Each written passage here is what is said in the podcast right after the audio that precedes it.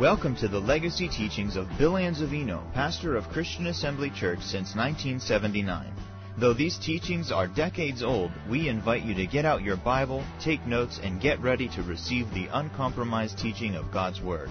For more information about Christian Assembly Church, please visit us online at cafamily.net. Did you find 1 Corinthians chapter 14 yet? I'm sure you will shortly. Amen. Hallelujah to Jesus. Aren't you glad that we are spirit beings? Not souls, not bodies, but spirit beings. And we can, through the Spirit, mortify the deeds of the flesh. Amen? I said, we can, through the Spirit, mortify the deeds of the flesh. We can put them to death. Hallelujah. We, through the Spirit, can put the deeds of the flesh to death, mortify them, destroy them, annihilate them, and walk in the Spirit. Hallelujah. 14th chapter, 1 Corinthians. In case you forgot I didn't, we was talking about the human spirit, the recreated human spirit. And we were talking about how we can develop and educate and train up our recreated human spirit, weren't we? And I only gave you one way.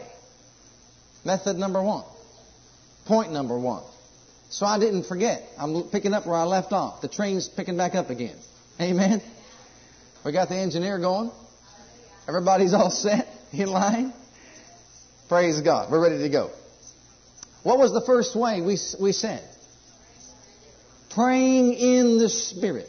Now, if you were teaching this in a denominational church that didn't believe in being filled with the Holy Ghost and speaking with other tongues, they'd just scratch that right off. Number one, forget it. This guy don't know what he's talking about. But bless God, we're not in a denominational church. We're in a Spirit-filled Holy Ghost church. Hallelujah. And we believe in speaking with other tongues and praying in the Spirit. Amen? And we're not ashamed of that which we believe, are we? Glory be to God. He filled us with His Spirit. We are filled to overflowing. We can pray in the Spirit and develop our, our recreated human spirit. Glory be to God. Well, seems as though to me that in Pentecostal circles, we think that praying with other tongues is just for when you come to church. I didn't hear any amen on that. That seems like that's what they think. Just get all together like these Corinthian bunch. You know, come on in and just if everybody got a song and a hymn in, a, in another tongue, then they're really high and spiritual. But we said that praying in the Holy Ghost is more for self-edification, exhortation. Amen? Building ourselves up on our most holy faith. And actually, praying in the Holy Ghost, praying with other tongues, puts our spirit in active communion and contact with the Holy Spirit. Think about that. When I start talking to you, I'm in active conversation with you, aren't I? Well, in the, in the Amplified Bible of 1 Corinthians 14 14, it says that when I pray in the Spirit, my spirit by the Holy Spirit prayeth within me. So if my spirit is praying by the Holy Spirit, then my spirit is in vital, active contact and communion with the Holy Spirit. And if the Holy Spirit is my teacher and He is my guide, hallelujah. That's how he's going to teach me. The anointing that you have abideth within you, and you have no need that any man teach you, because the anointing that's within you will teach you. So praying in the Holy Ghost, look at over there, verse 3. He that speaketh or prophesieth speaketh unto men edification, exhortation, and comfort, but he that speaketh in an unknown tongue edifieth who? Hallelujah edifies, builds up, instructs, or teaches himself. I like that. That's what that word edifies means. Edify. Instruct, build up, teach yourself. I remember one time I wanted to visit a friend of mine. I was led there supernaturally by the Holy Ghost through a, a dream. Now, you don't I don't have dreams all the time, but this particular time I did have a dream, and, and we followed it right on through. The Bible says, try the spirits, see whether or not they're of God. And we were led, and I was led to go up there to, to this fellow's house, and he was from a denominational background. I didn't know it at the time. And uh, I followed the leading of the Holy Spirit and went up to his place up in, he was up in Warren, Ohio, where he was living at the time. And when I got up there, see, I talked to him on the phone previously, and I was just a newborn Christian. I was like about one year old in the Lord. And this fellow was um, about five or six years old in the Lord. And he was, like I said, from, from a denominational background that didn't believe in being filled with the Holy Ghost and speaking with other tongues. And he thought, well, what I'm going to do is I'm going to teach my friend a few things. Me. You know, I was led by the Spirit to go up there for a particular reason. They had some needs, and, and I knew that the Spirit of God was leading us to go minister unto them because of their needs. Well, as I went up there and I began to unfold the Word of God to him, he just sat there and looked at me for the longest time. You know when the anointing comes on you and you're witnessing to somebody the things of God and the power of God comes on you and the unction from within just begins to rise up from within you and you just begin to share scripture after scripture, you know, here a little, there a little, line upon line, precept upon precept, and I mean the utterance of the Holy Ghost just coming forth out of you. Well, I began to minister just like that, and the Holy Ghost fell on me. Began to, you know, minister what he needed.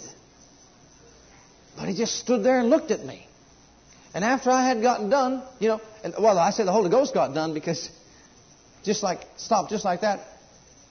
And he said, "Where'd you learn all that?" I said, "What do you mean?" He says, "I was ready just to, just to, just to start teaching you some things. Says I'm five years old, Lord, you're only one." He says, "I never heard those things you just said." How'd you learn all that so fast? How'd you know all them scriptures? Where'd they come from? I started to share with them the Holy Ghost. They don't believe in that. Holy Ghost being filled with and speaking with other tongues will teach you.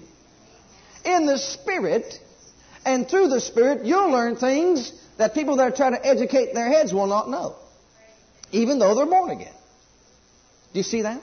Because the Bible says in 1 Corinthians chapter 2 that the Spirit searches all the deep things of God and unveils them unto our spirit. And by praying in the Spirit, I got an active communion and contact with the Holy Spirit, and He taught me some things about the Father. This fellow didn't know because he wasn't filled with the Holy Spirit. You see, spiritual things are discerned spiritually, not mentally. Hallelujah. And so I began to see right there that I was getting further further ahead just by being filled with the Holy Ghost and speaking with other tongues. And he was five years old, and I'll be honest with you, this is a sad thing. Before I left his place, he was, he was very sorrowful, sad in his heart. Because he said just like this. He said, You know what? I, have even lost my witness for the Lord. You seem to be so, you know, vibrant and vigorous and strong and zealous for God, but I've, I've lost my witness for God. He says, I feel like a hypocrite. I tell people about Jesus, but I can't even get the things that I, I tell them that God wants to give them. I can't even be a strong witness. I feel like as though I'm a hypocrite. You know, when I tell them about these things that, that God has to offer.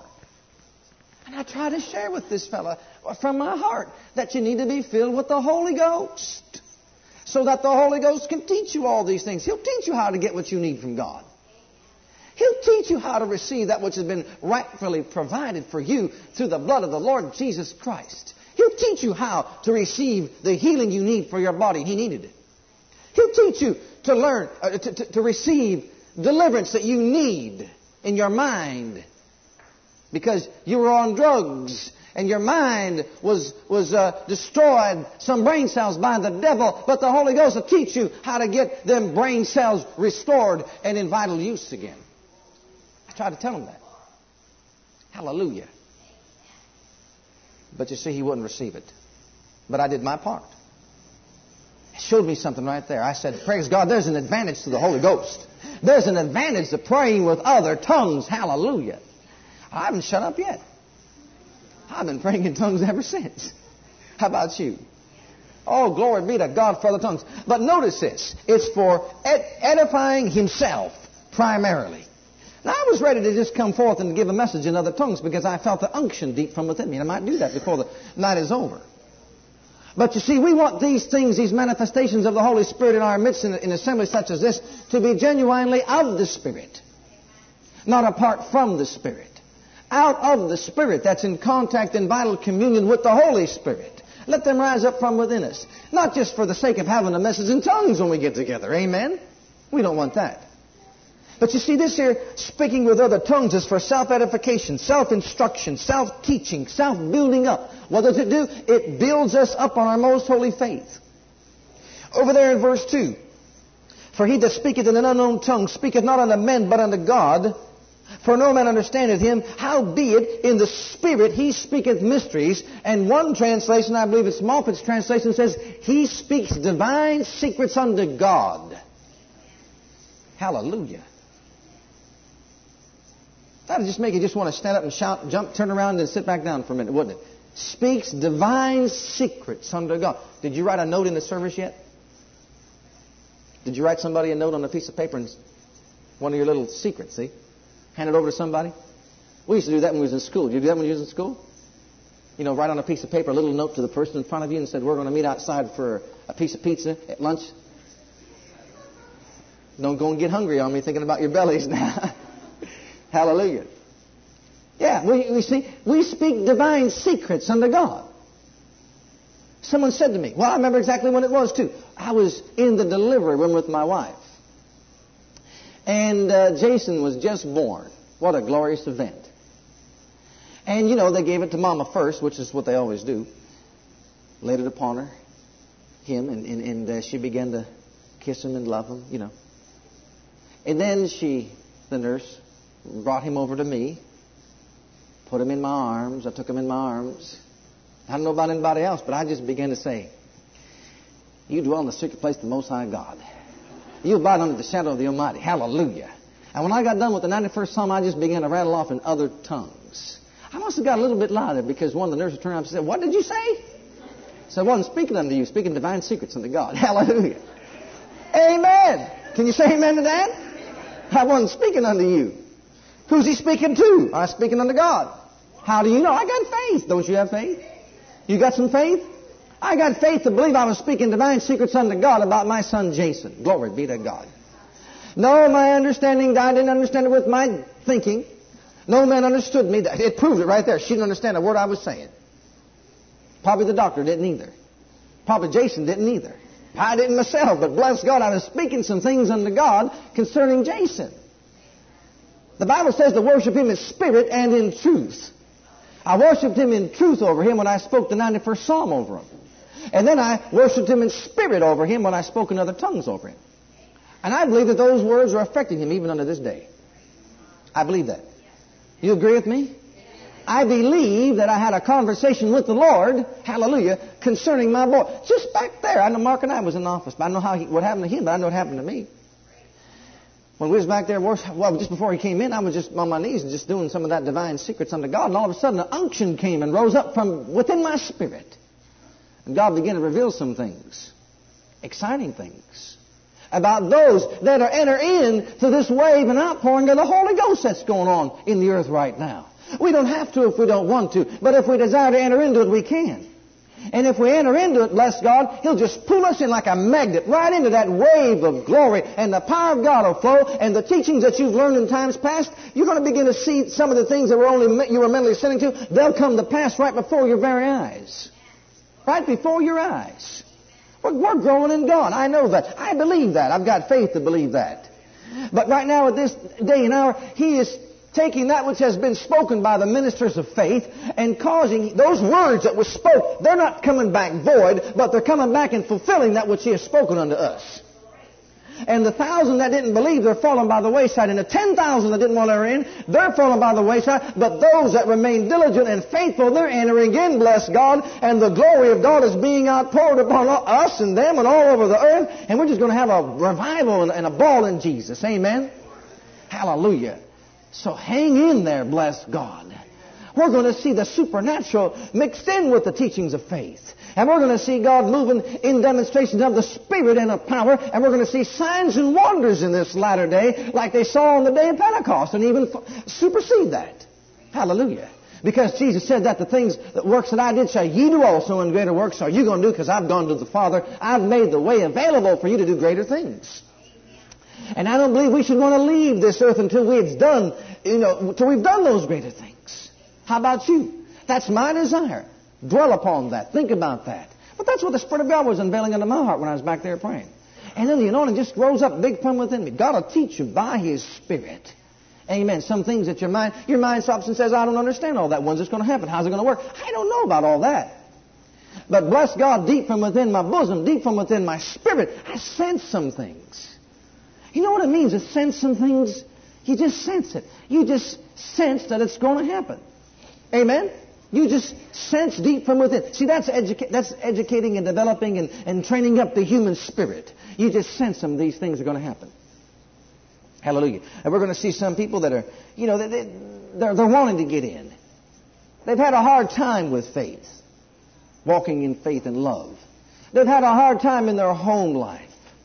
But bless God, the glory of God's going to hit them, just knock them right in their spirit shake their heads back and forth and all the cobwebs will just be removed. I mean, you know what I mean by cobwebs? I mean all that garbage that the devil put in there to filter out the Word of God, to stop it. He's gonna, the power of God's gonna come into your thinking faculties, you're gonna pop open some brain cells, and the light's gonna come on like that, and you're gonna say, now I got it, I know how to walk by faith, and you're gonna say, mountain, be thou removed, and it'll go. Hallelujah. You're gonna say, tree, be thy withered away. I curse you. It'll die.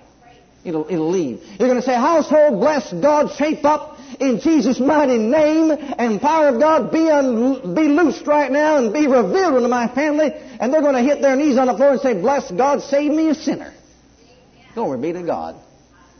Husbands and wives, both, and children also. God's moving by His Spirit now, and He's going to do it. He said He'll not wait for us forever. Did He say that? He said, The Spirit may fail, but I'm not going to fail, bless God. I don't want my spirit to fail because of fear, do you? I don't want my heart to fail because of fear. I want my heart to be developed in faith and love and the forces of the recreated human spirit so that I can be in the thick of things. As you know what, this may be a revival. This may be the wave of glory that ushers in the return of our Lord Jesus Christ. Can you imagine that? The cloud of glory that ushers in the soon coming return of our Lord. You say, what do you think about that? I, I think about that quite often. And I really believe that. I believe. You say, well, it, it might be in our lifetime. It could be soon. Who knows? But I'll tell you what, that's how it's going to be. I said that's how it's going to be. And whether or not, you, you hear me, whether or not it's this generation, when Jesus comes in the clouds of glory, we could exit our lifespan in this generation in that same cloud, bless God, by being caught up in it right now, walking in it right now as we live upon the earth through His Word by the power of the Spirit. It's not going to be any difference. It's going to be the same glory that takes us away. Just step right out of your body, right into that cloud of glory. Just right on up. We can create that atmosphere right here as we, as we make a quality decision to walk in faith and love. Amen. And truth and holiness. We can do it. So really praying with the Holy Ghost, speaking in the Holy Ghost, praying with other tongues is really for self-edification. It'll build you up on your most holy faith. It'll keep you in love with God. You'll speak divine secrets unto God. And also you give thanks well unto the Father when you... I've done that. Sometimes I've got on my knees to take communion before the Lord and have the Lord's Supper. And, and, and I was just more or less lost for words. I, I look at the elements and I'd say, yeah, the body and the blood of the Lord. Hallelujah. This shows forth the Lord's death until He come. And I'm doing it. I'm showing forth the Lord's death. I'm saying that, Father, I've got a covenant with you. I'm walking in the light of that covenant to the best of my ability, and I expect to grow in it. And I, and I, I begin to take it. I say, Father, cleanse me from any step out of faith and love, all unrighteousness, and I'm going to partake of this supper right now, this holy supper. Then I'd be lost for words. How do I say thank you, Lord? How do I effectively say thank you? How do I accurately give thanks unto my Father? Paul said in that same chapter, 1 Corinthians 14, that when you give thanks in other tongues, verily you give us thanks well. Then you just lift up your voice under the Father in other tongues and partake of it, and you know that you gave thanks well. And do you realize this? That sometimes, or some, a lot of times, that if you'll ask the Father, Father, I want interpretation. Oh, it'll just rise up from within you. The interpretation will come, and you begin to just thank Him in English. And I tell you what, there's nothing like it. You ever do that? Get cut off in the spirit, and all of a sudden let it come out, and, and man, you just just words of praise and honor and glory unto the Father. Spontaneous praise out of your spirit. That's how God wants us to worship Him in spirit and in truth. So verily, you give us thanks well. If you want to thank your Father well, if you want to speak secrets unto Him well, if you want to stay built up in faith, your most holy faith, if you want to keep yourselves in the love of God, and if you want to edify yourself, charge yourself up, instruct yourself, educate yourself in the Spirit, how do you do it? You begin by praying in the Holy Ghost. Amen? Number two. Write it down. I'll give you three scriptures concerning it, then we'll, then we'll talk about it. Number two. Now that's not, I didn't finish talking about the Holy Ghost. We can go on for a long time talking about the Holy Ghost, but we want to begin to bring in some of these other points. Number two, meditate in the Word of God. Meditate in the Word of God. Joshua 1.8. Now you can look it up if you want to, but if you don't, you don't want to, it's alright. Joshua 1.8 tells us, he told Joshua, This book of the law shall not depart out of your mouth, but thou shalt meditate therein day and night, that thou mayest observe to do according to all that is written therein. Then shalt thou make thy way prosperous, and then shalt thou have good success. That's one scripture concerning meditation. By day and by night, and keeping the word in your mouth. Number two, Psalm 1, 1 through 3 says, Blessed is the man that walketh not in the counsel of the ungodly, nor standeth in the way of the sinner, nor sitteth in the seat of the scornful, but his delight is in the law of the Lord, and in his law doth he meditate day and night. Day and night. And he shall be like a tree planted by the rivers of water that bringeth forth his fruit in the season, his leaf also shall not wither, and whatsoever he doeth shall prosper. He shall meditate in the word how often? Day and night. Okay, one other scripture. First Timothy. Turn there with me. This is a scripture that sometimes uh, some people don't know that's even in there about meditation, but it's in there about meditation. Fourth chapter of First Timothy. We'll begin reading over here up at uh, verse 12. Verse 12. Because you see, it concerns the recreated human spirit. First Timothy, fourth chapter, and verse 12. Let no man despise your youth. Hallelujah.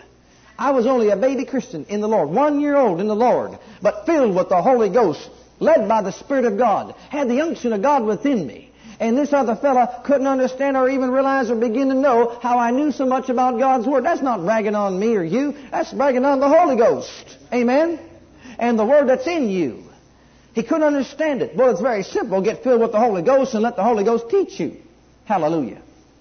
Well, over here it says, let no man despise your youth. And although I was young in the Lord, hallelujah, it didn't matter if you were 30 years. I found these things out that people that are actually 30, 35 years in the Lord doesn't mean a thing. If their doctrine's wrong, doesn't mean a thing if their thinking is wrong. Doesn't mean a thing if they're not walking in the light of God's Word. Doesn't matter how old they are in the Lord, does it? I found these things out in a hurry. And bless God, I tell you what, we got blessed because of it. So let no man despise your youth, but be thou an example of the believers in word, in conversation, in charity or love, in spirit, in faith, in purity. Till I come give attendance to reading, to exhortation, to doctrine. Neglect not the gift that is in thee, which was given thee by prophecy with the laying on of hands of the presbytery. Meditate upon these things. Hallelujah. Someone said, what I meditate upon? Well, what's it say right there? Meditate upon these things. What things? Well, don't let any man despise your youth if you're young in the Lord. Be an example of the believer in word, conversation, charity, and spirit, and in faith and purity. Neglect not the Holy Ghost. Okay? Meditate upon these things. Give thyself wholly. See, the very God of peace sanctify you wholly and preserve you in spirit, soul, and body. Now that's what he's saying right here. Meditate upon these things. And when you meditate, you can give yourself wholly to them. If you don't meditate upon these things, you won't give yourself wholly to them. Because meditation deals with the recreated human spirit.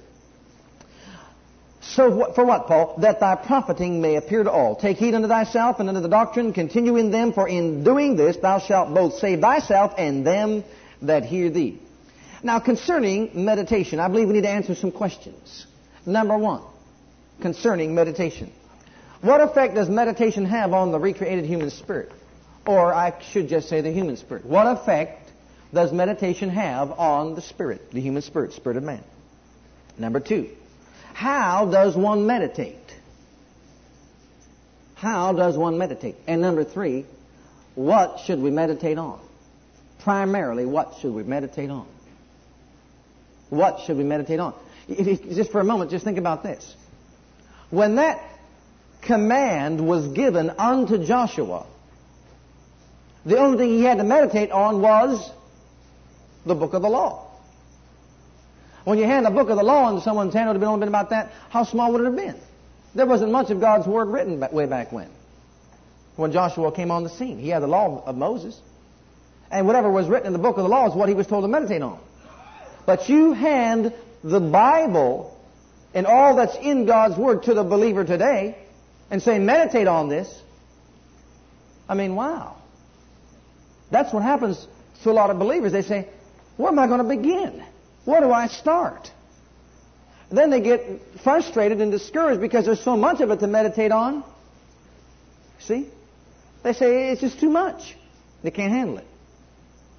Was God unjust and unfair? No. He told Joshua to meditate on this book of the law so that you can do all that's written and you can make your way prosperous and have good success.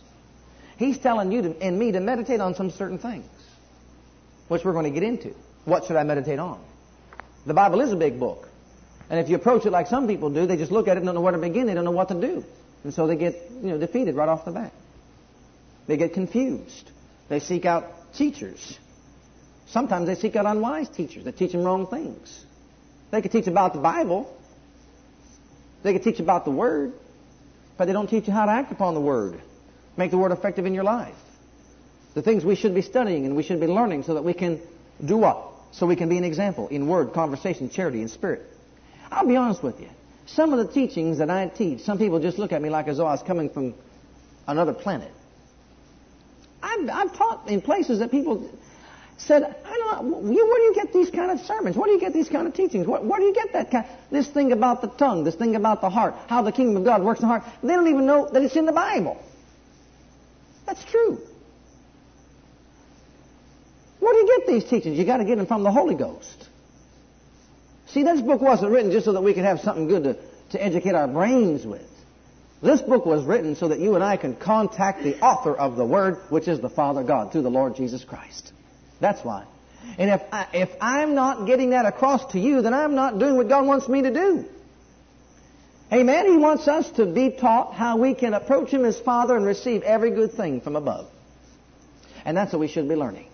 So number two, st- second step in educating, training up, developing the human spirit is meditating in the Word of God. Now, what effect does God's does meditation have on the human spirit? Well, first of all, let's realize this: the body, we said, contains the five physical senses that, that educate the brain. Remember, we talked about that in this, this series. The body contains the five physical senses that educate the brain. Now, if we just educate our brain with the Word of God, then we have mental assent or we mentally agree to the integrity of the Word of God. That's why in a lot of your denominational churches, uh, we can be taught the Word of God. People can say, yes, I love the Word of God. Yes, God's Word is so. I believe it from Genesis to Revelation. Yes, I believe what the Scriptures say. I know what the Word of God says is true. And, and all their belief is from a mental standpoint. Yes, I believe that with His stripes I was healed. But you don't understand, brother, I'm sick. Well, you see, this is all mental assent. Yes, I believe that God wants me to have prosperity, but I just can't seem to pay my bills. Yes, I believe that God wants me to have a personal relationship with Him, but I just can't seem to pray. Why not? It's all mental assent. We've been taught, you know, in our thinking, in our heads, we've educated our brains to the five physical senses, but because we've not been taught how to get the Word into our spirits, the Word is not a reality. It's not alive. Mark this down. Meditating the Word of God will build the capacity for faith in our spirit. Meditating God's Word builds a capacity for faith in our spirit. See, the words I speak are spirit, Jesus said, not mental. My words are spiritual, not mental, and they are life. Just learning, you could sit under this ministry. And if all you're going to do is be taught the Word in your thinking, it will not do any good.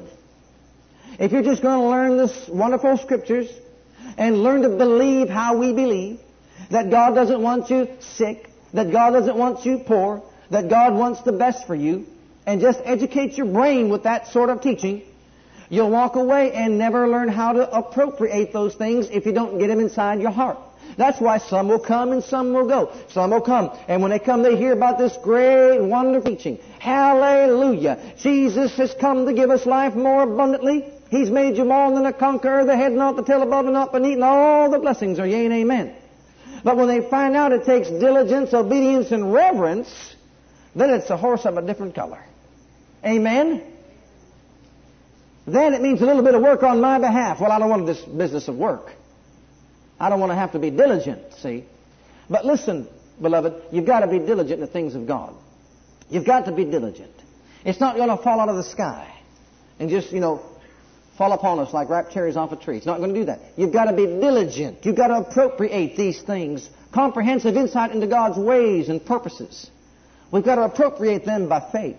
We've got to build these things into our spirit. So meditating God's Word will build a capacity for faith inside the recreated human spirit. And when it's quickened and made alive within us, then it becomes a reality. You could be more effective in the things of God if you'll meditate one scripture thoroughly than if you were to read 10 chapters of the Bible every day. See, that's religion speaking. Those are works. When someone says, Well, I read 10 chapters today. Well, what did you get into your spirit? Nothing. Just read it. Did you think about that? I read 10 chapters of the Bible. It made you felt good. Oh, glory be to 10 chapters. Mr. Spiritual, you know. What did you do? Just one scripture. Which one? Well, if you must know, John 14, 12. I'm still thinking about it. Well, I've got nine chapters and 99% of another chapter already in. And you only read one scripture today? Yes. John 14, 12. What does it say? Oh, just a little thing. Jesus said that if he that believeth on him shall do the same works that he did, and greater works shall do because he's going to the Father. And I began to think about that, meditate about that. That Jesus said that, the, that I'll do the works that he did. Then my mouth hung open, and my eyes got real big, and my heart started to beat fast. And I said, Did he mean this? Did Jesus actually mean that I'll do the works that he did and greater works than he did I'll do? Oh, wow. And I couldn't read another, another verse after that. I got caught up in it. I got lost in it. Do you see what I'm saying?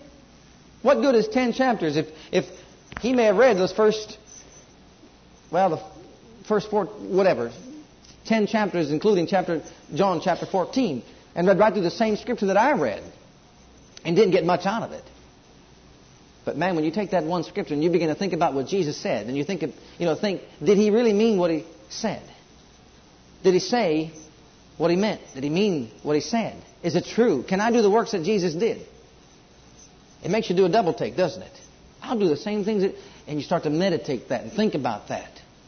And bless God, the Holy Ghost goes to working inside you and begins to unveil some things into your spirit. So you see, just reading 10 chapters won't do you much good unless you're religious. But if you want to be spiritual, meditating the Word of God, spend the rest of that time meditating that one scripture it'll cause you to rise up from within and let your spirit dominate your thinking. Okay, so we see here that this is the effect that meditation has upon the human spirit. It allows the Holy Ghost to build the Word of God within our spirit. It takes the Word we've learned in our thinking and drops it down to our spirit. Haven't you often said to yourself, or maybe to your mate, honey, I wonder how much of God's Word do we really have in our spirit? We've learned a lot of God's Word. We, you know, we've learned a lot of the principles of God's Word. We've learned a lot about revelation knowledge of God's Word. But how much of it has become an integral part of our spirit being? How much of it is alive within us? How much of it am I really living in my everyday lifestyle?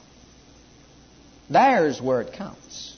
For the Word of God is quick and powerful. It's alive and powerful and sharper than any two-edged sword. See?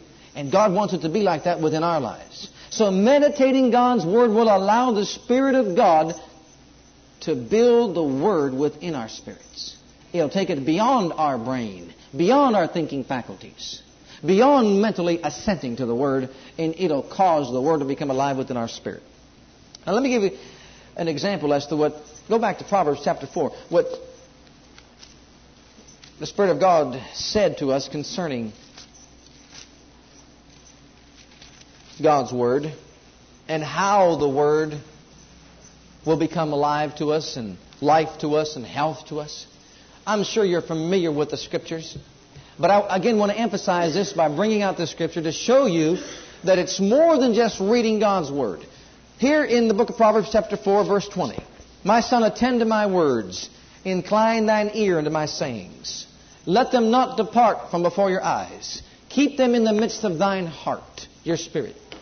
Keep them there. Protect them there. For then they become life unto those. When Jesus said, My words are spirit and they are life.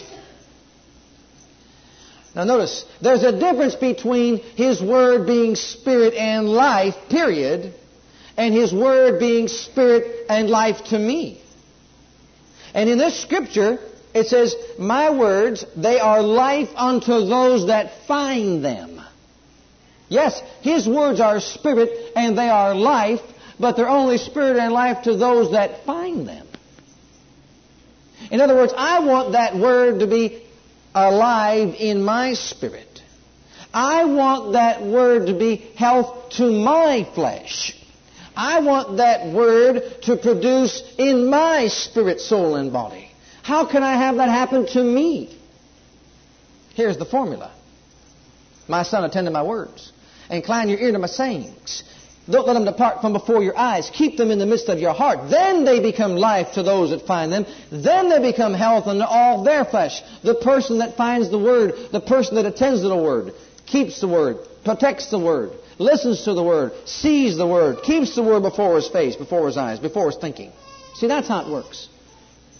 And that's more than just reading chapter after chapter. Sometimes I think we put ourselves in some type of bondage, religious bondage thinking that we've got to go through so many chapters a day to be spiritual.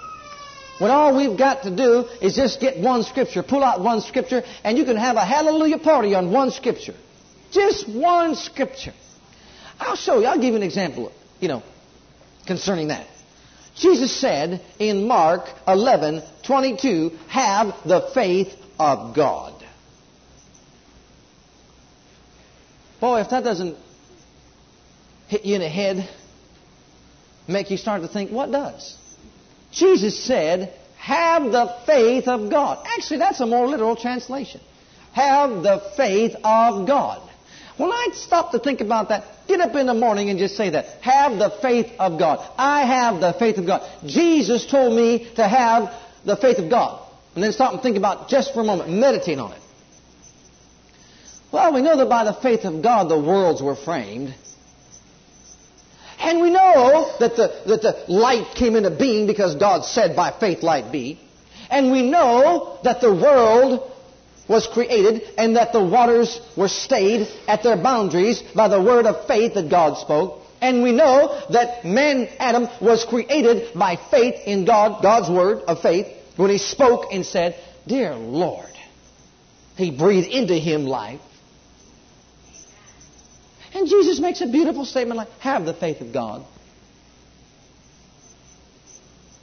And someone says, I've already learned that scripture. Have you? How many worlds have you created? How many trees have you cursed? How many Lazaruses have you raised up from the dead? Glory be to God. See, when I, when I read that scripture, Mark 11, 22, it just makes me start to go inside my mechanisms begin to go. And I begin to think that if God said it's possible, and He said all things are possible to him that believeth, then praise God, I'm going to be a believer in that scripture. And think about it the whole day long. Think about that one scripture the whole day long. I have the potential to operate in the same faith that God operated in when He created the universe. Boy, it'll make you to shout. It'll set your feet ablaze. It'll get your wood on fire. Amen? See what meditation does? Same thing with prayer. You know, sometimes we could make prayer a religious, religious habit instead of being effective. You know, in spiritual praying. Sometimes I, have noticed this, and it depends on the attitude of the human spirit. I've gone back there in that office and I'd spend three or four hours praying in the spirit before I come to the pulpit. And you know, you just think about it and you say, and the service didn't, you think that it had been more powerful than what it was. It makes you stop and think and you wonder about it. Then sometimes I hadn't had that kind of time to spend four hours in praying in the Spirit before I came. And my knees would hit the floor. I put my face on the chair in there and I'd get down before God I just started to pray in tongues a little bit when all of a sudden, like it did this evening, rise up big from within me a power just hit me on top of the head. In my, just inside my spirit, the unction came forth. I began to pray in the spirit. And I mean to tell you, you, you had to just uh, put some weights on me to hold my feet down to the ground. And you'd come out there fresh under that anointing and begin to minister under the anointing of the Spirit, and the Word would go forth in demonstration of the Spirit power, and hearts would be refreshed, and the power of God would fall, and you'd say, I don't understand this. Well, that's what he said about it. No man understandeth it. I certainly didn't understand it. How can you spend four hours in the Spirit and come out here and it seemed like it was just dry? Spend ten minutes and all of a sudden look out, glory be to God, we're having revival tonight. What do you do? Just keep right on doing it. Hallelujah. Four hours or whatever you got, just keep right on doing it. It's not up to you and me, it's up to God. Let God be God. Amen. That's what I say. Let God be God. We don't have to understand it. Just keep on it, doing it. My brother wore a shirt. We went in to see him the other day. He had a shirt with a finger up in the air where the guy said, Keep on trusting. Just keep on trusting God. Hallelujah. Amen. Just keep on doing it. The truckers say keep on trucking, but we say keep on trusting. Amen. Keep on trusting God. Hallelujah. See? There'll be those that'll fall, like I said, to the left, a thousand to one side and ten thousand to the other. But bless God, keep on trusting God and keep on praying in the Holy Ghost and keep on fasting and doing, you know, what it, reading the Word and meditating the Word, speaking the Word, confessing the Word. Just keep on doing it. Don't give up. Don't waver. Don't get weary. And bless God, soon enough, you're going to reap of the Spirit richly. Hallelujah. So am I.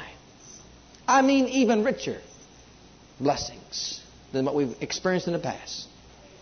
Because we're in the Spirit and growing in the Spirit, developing in the Spirit. Well, he goes on to say in verse 23, keep thy heart, protect thy heart with all diligence. See, it takes diligence. It takes diligence. Keep thy heart with all diligence, for out of it are the issues of life. Oh, bless God that our eyes would be open to see the forces of the recreated human spirit. Oh, if our eyes could only behold the glory of the recreated human spirit. I believe that, that this spirit has been so created or recreated by God that if we were to remove this flesh, just like when Jesus was on the Mount of Transfiguration, and Elijah and Moses and, and Jesus were transfigured right before the face of the disciples. Peter, James, and John, I believe that we'd begin to see the glory of the recreated human spirit. I believe we'd begin to see the power of the forces of the recreated human spirit, recreated after the righteousness of God. After God, that spirit's been recreated. Not after Adam. The first man was a, a, natural man. But bless God, the second man was a spiritual man from heaven. Jesus, the Lord of glory. The King of glory. And as we have been made partakers of the first man, the Bible says we are also partakers of the second man, the spiritual man, the man of glory. See, what a superman. Boy, if we were just to unveil this hidden man of the heart, oh, our eyes, just like their eyes, would look at the glory, the white glory radiating from his person and presence. Like when he walked upon the waters and they saw the Spirit of Jesus walking and alive.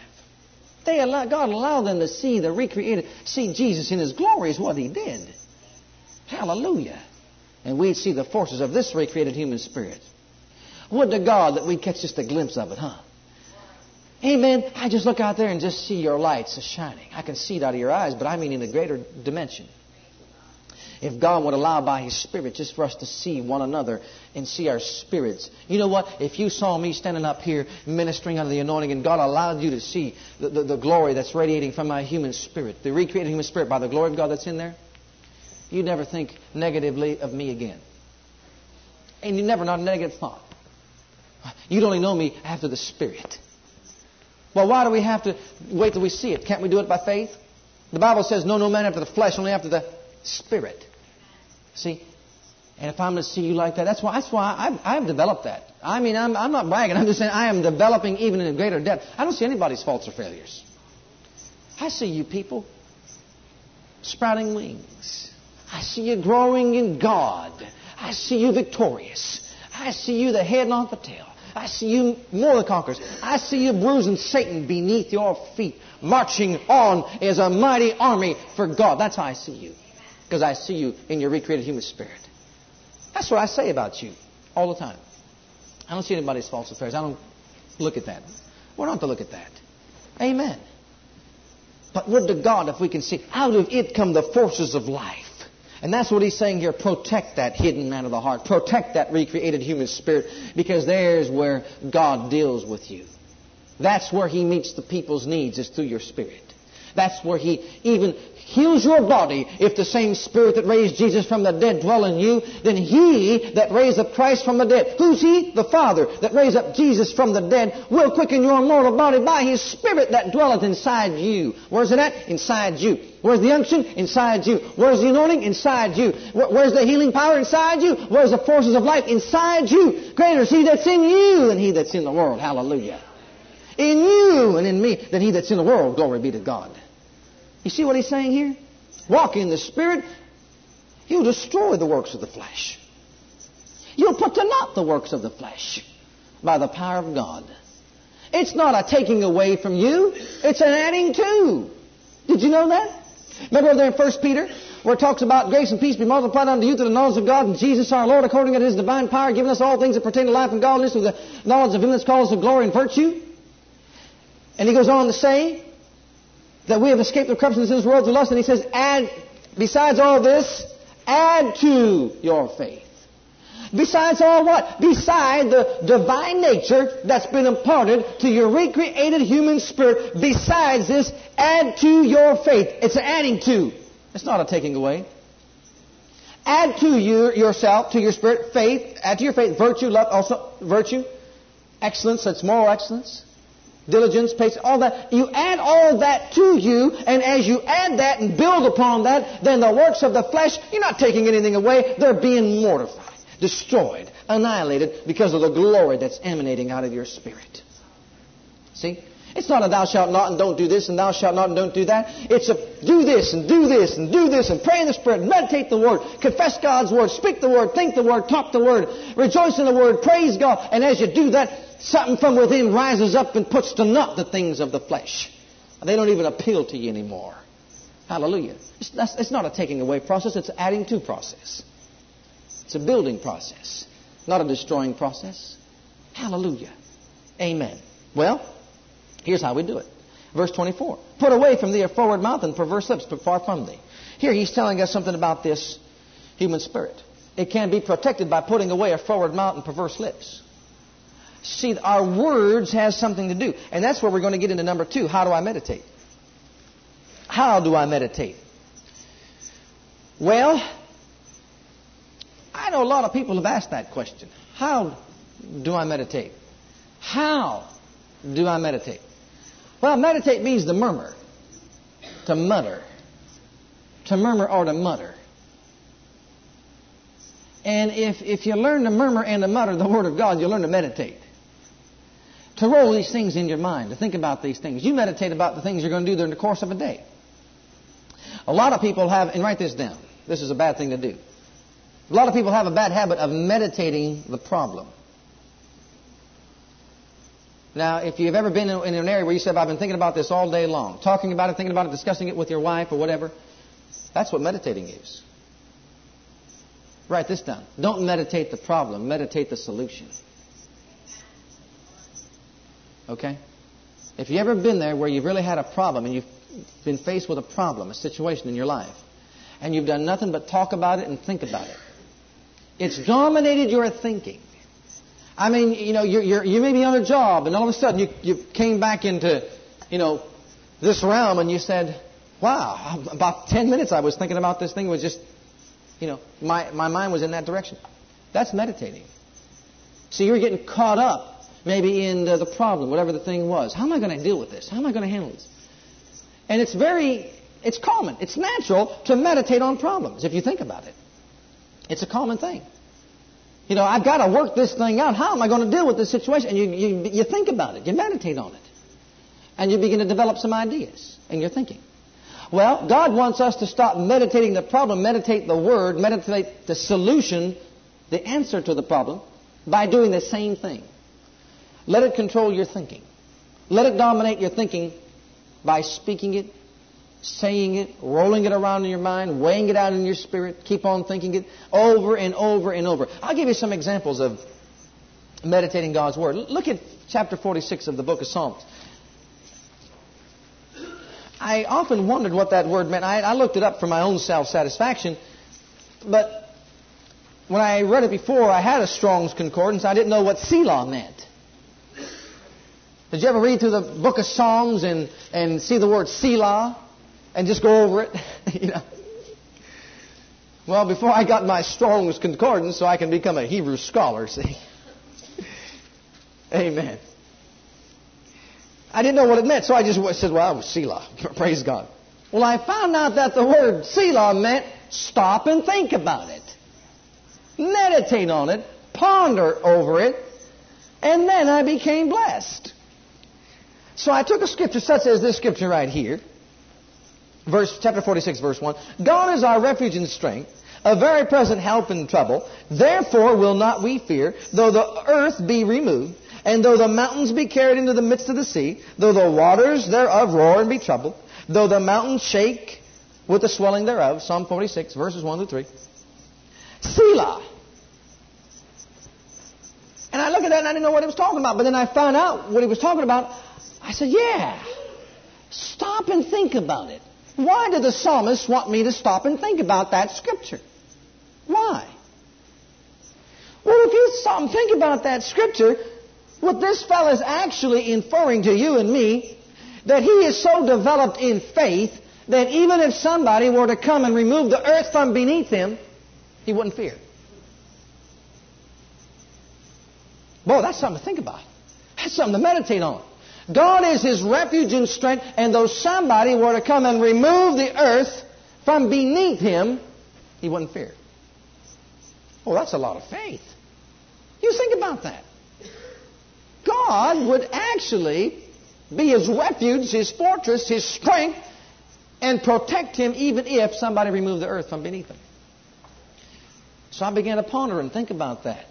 Boy, that'll do something to your faith, won't it? That if God can protect me, if God can protect you, if God can deliver you from something such as this, what's that little thing that you've been thinking about where the problem lies? What's that little thing the devil try to put a little attack on your child? What's that little thing compared to somebody removing the earth from beneath your family? And though the waters roared, and though, though the mountains were carried to the midst of the sea, though the world was at chaos, falling apart from before you, he says, I wouldn't even fear. I've come to a place in my walk, the psalmist was saying, that bless God, I won't fear even if the world was caving in. That's something to think about, isn't it? Well, look at another one. Psalm 1. Oh, you can find this word Selah in the Psalms and just have a picnic. Psalm 1.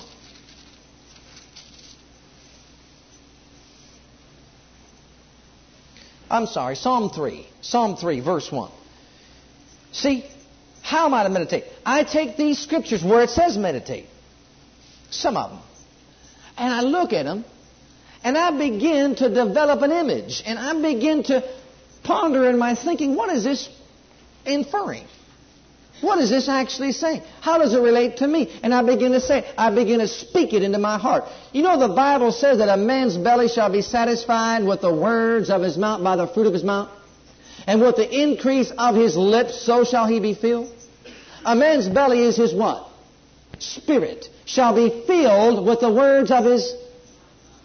Then the Bible say in Ephesians chapter 5, be being filled with the, a man's belly shall be filled with the be being filled with the Spirit. A man's belly shall be filled with the fruit of his mouth. By the with the increase of his lips, so shall he be filled. Speaking. See, that's why Proverbs says that you've got to keep uh, forward mountain perverse lips far from you. Because of the fact that the words you speak will have an effect upon your human spirit. This psalmist said something that blessed my heart right here. I love it. I begin to weigh it out in my thinking and meditate it. Lord, how are they increased that trouble me? Oh, when you begin to live for God, when you begin to step out of the boat and get into the realm of faith, you're going to have people increasing in number that are against your type of faith. When you start to go God's system, you're going to have everybody that's, that's living by the world system come against you. When you start saying, glory to God, I believe that God healed my child, they're going to want to get you to a hospital faster than you can shake a stick. They'll come around you, start speaking negatively, and, and I mean, they'll increase and increase. What are they going to say when they come? Well, many are they that rise up against me. Many there be which say of my soul, there is no help in, eh, there is no help for him in God. Selah. I thought about that. And I said, that's exactly what they say to me. They say, well, you're just a, a fool to think that God can actually heal a child after she fell ten and a half feet and she splattered on the ground. You're a fool to think that God, there's no help for him in God. How in the world is God going to heal something like that? You better go to a doctor or to a hospital. I'm not telling anybody to do anything different. What you to do with your life. But that's what he's saying. Here's a time that I need God. Here's a time of desperation. I need, I need God to put this body back together. That's my child. I need God to work on my behalf. Everybody rise up around you. Beloved, if you're a saint, you're walking in the power of God, you, you love God, you love your brother and sister, please be positive in their time of need. Speak the word to them. Speak the word of God to them concerning their situation. Stand behind them with the word of God. And I thank God that I had the word hidden inside my heart. And we could speak God's word concerning that matter. And you see here he says, but the other people will rise up around you and say, there's no faith, there's no help for him in God. There's no help for you in God. You better get help elsewhere. But look at, he said, think about that. So think about that first part for about a, you know, four hours. Think about what that's saying. That those that rise up against you and say there's no help for you in God. Meditate on that. He said, meditate. Look at the next two verses. But thou, but, yeah, those that rise up against me say that, but. And he, he said but for himself. You can only, this is personal between you and God. He said but.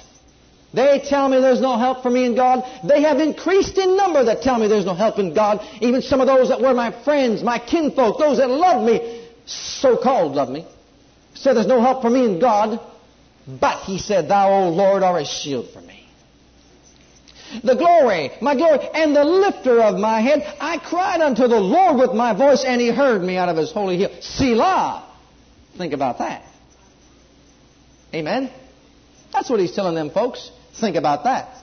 You say there's no help for me in God, but friend, I call upon Him. I cried unto the Lord with my voice. He was the glory and the lifter of my head, and blessed God. He heard me out of His holy hill, and He answered my prayer. Just think about that. And He goes on to say in verse 5, I laid me down to sleep. Oh, hallelujah. You want to get some rest? You want to get some sleep? You want to rest at night?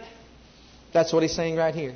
Although they rose up against me, and they told me that there's nobody, no help for me in God. I knew that He was a shield for me. I knew He was the glory lifter of my head. I knew when I called upon Him, He'd hear me. I laid me down to sleep. I awaked, for the Lord sustained me.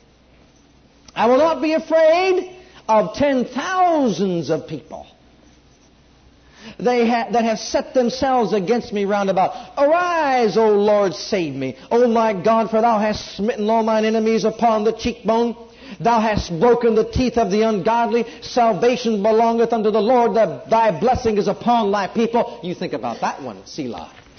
That's what he's saying here. I'll tell you what, you could, you could meditate on that for about a month. And oh, the Spirit of God would reveal to you some rich, deep treasures. Hallelujah.